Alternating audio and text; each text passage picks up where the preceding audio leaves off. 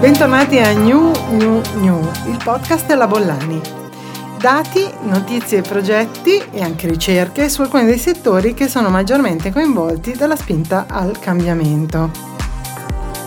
Oggi parliamo di eh, smart working. Sapete che ne abbiamo già parlato nella prima puntata di lancio del mio podcast, eh, ma naturalmente questo è un tema in divenire. Eh, il titolo potrebbe essere Spazi ibridi ma regole chiare per lo smart working del futuro. Per rintracciare tutte le informazioni delle quali eh, vi parlo eh, e per scoprire molto di più eh, potete fare riferimento al mio blog w w w punto la bollani punto i t o al mio profilo LinkedIn. Dati e opinioni. Sapete che mi piace iniziare sempre con dei dati e questa settimana sulla Repubblica, Affari e Finanza in esclusiva eh, sono stati pubblicati i dati di una ricerca di Cushman and Wakefield sul ritorno in ufficio e, e l'Italia fino al duemiladiciannove era tra i paesi con la minor quota di lavoratori in smart working.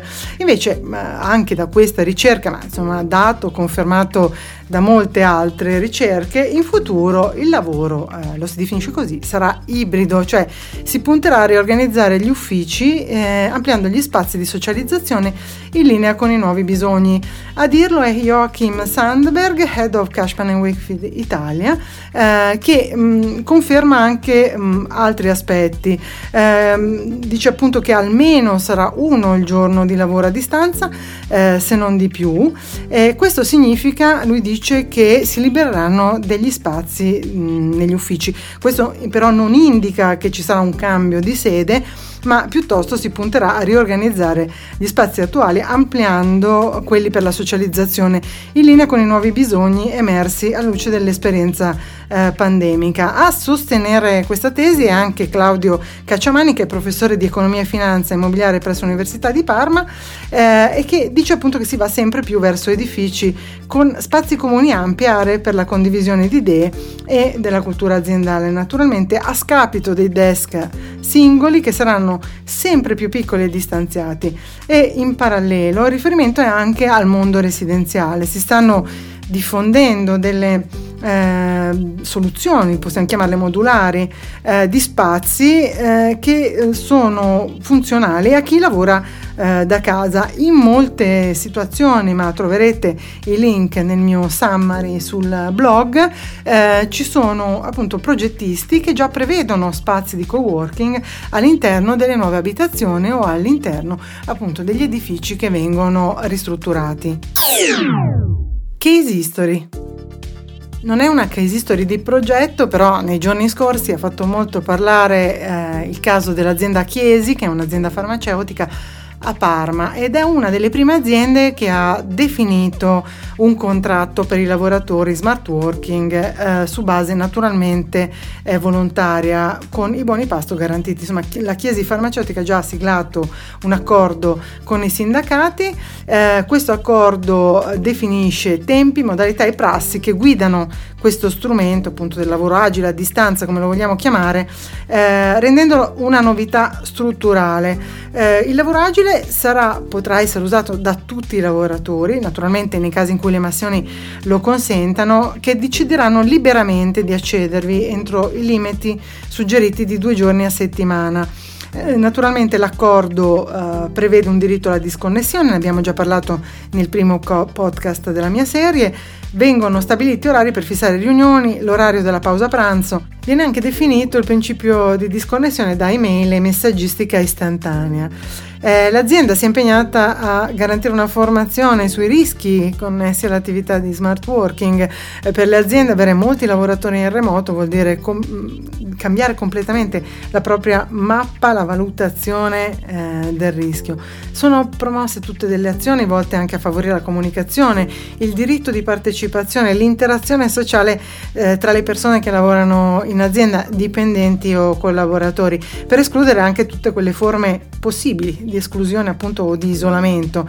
Eh, lo sapete, eh, spessissimo lo si dice di frequente, il coinvolgimento di, dei lavoratori a distanza è, diventa e diventerà una delle sfide più importanti per chi gestisce le persone all'interno delle aziende.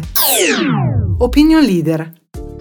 tra eh, i nomi che sono comparsi sui media nei giorni eh, scorsi proprio sul tema della scelta di, eh, dei lavoratori di rimanere in azienda meno giorni alla settimana o più giorni alla settimana, c'è Arup, che è una nota società internazionale di ingegneria che è in controtendenza con quello che stiamo sentendo, cioè un ritorno eh, tre su cinque, ad esempio quattro su cinque, eh, ha proposto di estendere la settimana lavorativa a sette giorni, durante i quali però è possibile eh, spendere il monte ore orario di lavoro che è definito al contratto eh, per essere mh, flessibile, ma per sfruttare al meglio la flessibilità.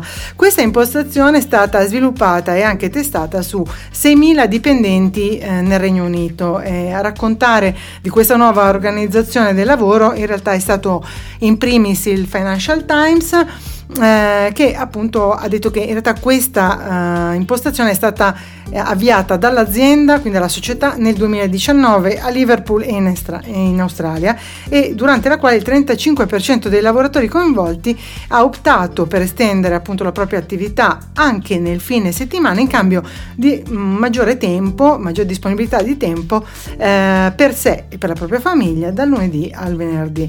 Naturalmente questo è un approccio che ci immaginiamo va bene per una azienda come questa, eh, dove ci sono professionisti che ragionano a progetto, ma sarebbe difficile immaginare la stessa organizzazione dove c'è ad esempio un flusso eh, di produzione dettato da delle regole insomma più rigide.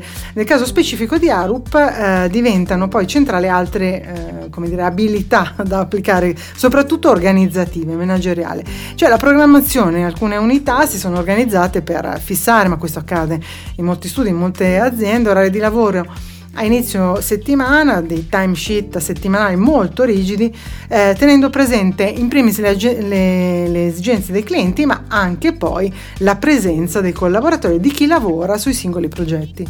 Un altro caso noto, visto che c'è caro il mondo della progettazione, è quello di Gensler Architect, che è uno sti- studio famosissimo americano, uno dei più noti nella progettazione di spazi per il lavoro, che ha pubblicato una ricerca, se ne è parlato a settembre di quest'anno, eh, proprio eh, sulla volontà e necessità per le grandi aziende di tornare negli spazi eh, dei propri uffici. E la, la ricerca appunto eh, rivela che le aziende più performanti, diciamo, poi sulle performance troverete tutte le informazioni ai link che inserisco nel mio summary, eh, ci dicono che apprezzano l'ufficio perché va al di là della semplice collaborazione. Se ne è parlato e se ne parla sempre di più, si torna in ufficio, i dipendenti collaboratori vogliono tornare in ufficio perché è lo spazio in cui eh, si scambiano riflessioni e opinioni, si lavora in team con i propri, con i propri colleghi. In realtà eh, da questa ricerca emerge che proprio l'ufficio, gli spazi del lavoro sono spazi in cui eh, emerge a mh, grande forza eh, il lavoro creativo, quindi tutte le fasi di brainstorming, le ideazioni sia in team ma anche individuali. Molti eh, manager e non solo optano per stare in ufficio anche da soli, però per lavori diciamo eh, legati allo sviluppo dei progetti, quindi diciamo non a un'attività operativa ma a un'attività più intellettuale, di progettazione, di gestione e quindi creativa e anche di spinta all'innovazione. Nell'ambito degli opinion leader eh, cito il caso di Rudy Bandiera, che è un divulgatore, e della sua serie di video La Tavola Quadrata. Il quinto episodio, ma trovate il link nel mio summary, parla proprio di come saranno gli uffici del futuro e eh, stiamo ridefinendo il nostro modo di lavorare. Eh, gli uffici di oggi dovranno rispondere anche alle esigenze di domani, però è una situazione, l'abbiamo visto, ibrida, fluida, insomma definiamola come, come volete. Insieme a Paola Molaschi, Alessandro Adamo e Michele Conterno in questo video si cerca di capire quali sono i paradigmi intorno ai quali lavorare per il progetto dei nuovi spazi. Tra gli opinion leader non possiamo non mettere Danilo Premoli, che da tantissimi anni lavora eh, sul tema degli uffici, degli spazi per il lavoro, e il suo blog Office Observer è proprio di riferimento. E cito due cose che si trovano nel suo blog: Radio Design, eh, che è un, eh, un, una sezione del sito che invita periodicamente un progettista, un imprenditore, a svelare la sua personale colonna sonora, a compilare un elenco di sette titoli raccolti in una playlist su Spotify che può essere ascoltata liberamente. Naturalmente ogni mese un incontro con gli autori invitati e il successivo podcast che viene pubblicato sul blog. Insomma, è sicuramente una scoperta, insomma si esce un po' dal, dall'ambito della progettazione e del tema in senso inteso in senso inteso in senso stretto. Questa sezione è curata da Danilo Premoli e da Stefano Lazzari, e sempre nel blog invece è possibile ascoltarsi eh, dei podcast registrati dallo scorso anno, quindi quasi un anno di registrazioni. Il tema è l'ufficio dopo il virus, sono cinquanta riflessioni di molti operatori e progettisti e opinion leader anche del settore, quindi se volete farvi un'idea di come eh, stia cambiando, di come sia cambiato l'atteggiamento di chi progetta, di chi lavora sugli spazi del lavoro, ascoltate eh, la sezione di podcasting l'ufficio dopo il virus del blog Office Observer. Case History. L'abbiamo detto, l'engagement, il coinvolgimento dei collaboratori e dei dipendenti è un obiettivo eh, primario per le aziende, e c'è una società, Interactive Stories, che è una società che sfrutta le potenzialità dello storytelling e anche della gamification, quindi del gioco eh, online, per migliorare le relazioni con i colleghi. Eh, penso una case story molto interessante, trovate il link eh, di approfondimento a quello che eh, fanno questi signori. Eh, sostanzialmente cercano di potenziare il coinvolgimento, problem solving, la capacità relazionale ed interfunzionalità, insomma, di chi eh, giocherà appunto queste eh, applicazioni sviluppate per le aziende. Giocando, lo sappiamo, si apprende e si fa training.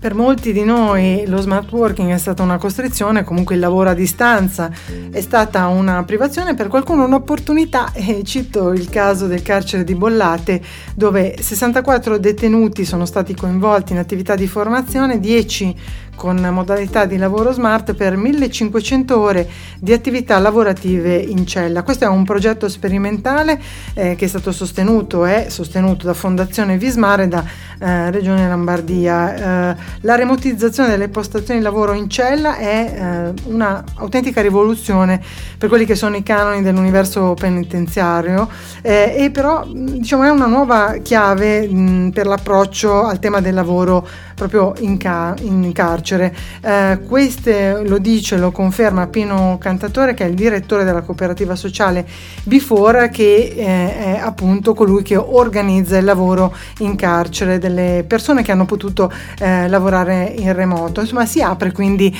una nuova possibilità. Ultima case history, si parla di workation, lavoro e eh, vacanza. Uh, una startup, Maiorango, Candida, Limone, Piemonte come appunto luogo ideale per trascorrere uh, tutto l'anno lavorando e godendosi anche i dintorni. Uh, è stato lanciato un contest della durata di un mese che ha l'obiettivo di portare a vivere un'esperienza di workation, appunto di lavoro e vacanza, a tre nomadi digitali, a un team di una corporate, di un'azienda. L'obiettivo appunto è quello di identificare uh, un nuovo target, diciamo una persona che abbiano la possibilità di stare in vacanza, e lo dico appunto mettendo vacanza tra virgolette, eh, però al contempo lavorando, e questo dovrebbe consentire anche di conoscere meglio il territorio e i paesi che ospitano appunto questi nuovi, vengono definiti nomadi, insomma diciamo questi lavoratori che possono eh, essere molto flessibili e quindi dedicare anche tempo eh, libero alla scoperta dei territori. Design.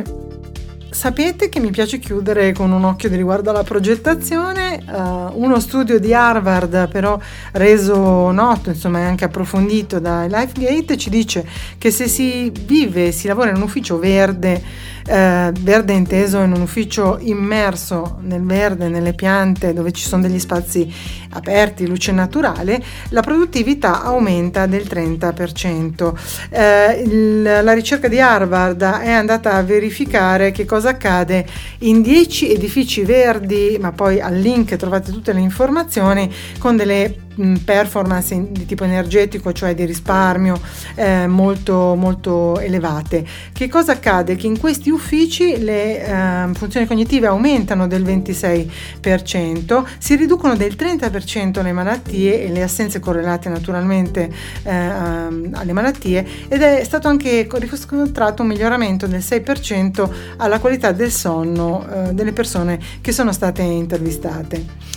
E chiudo la sezione del design con un riferimento eh, all'evento che nei giorni scorsi si è tenuto a Parigi, Workspace Expo duemilaventuno, diciamo la prima eh, fiera post-pandemica dedicata all'ufficio. Emergono nuove tendenze e eh, questo magazine Wow Ways of Work, diretto da Renata Sias, è una testata online che da molti anni si occupa di, degli spazi del lavoro, eh, fa una rassegna molto interessante di quello che eh, Renata ha visto in fiera, e naturalmente ci dice che eh, i nuovi ambienti di lavoro non si limitano soprattutto alla progettazione, all'office space planning e agli arredi, ma naturalmente bisogna rispondere a nuove esigenze eh, e, di, e agli spazi del lavoro che vengono più intesi come dei club, eh, dove ci sono appunto delle attività condivise, dove ci sono dei servizi personalizzati, anche di catering, salotti, office pod, postazioni video, insomma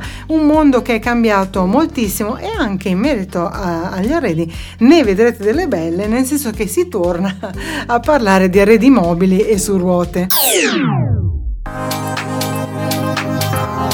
Quelli degli spazi eh, del lavoro e della nuova organizzazione, soprattutto delle aziende, sono temi in divenire, ma dai prossimi podcast potrete ascoltare le esperienze di chi sta lavorando alla riconfigurazione di questi ambienti, alla valorizzazione di quegli spazi che sono stati lasciati liberi e meno utilizzati. Vi do quindi appuntamento alla prossima puntata del mio podcast sullo smart working. Seguitemi per i summary e per ulteriori approfondimenti al mio blog vu vu vu punto la bollani punto it. A presto dalla Bollani!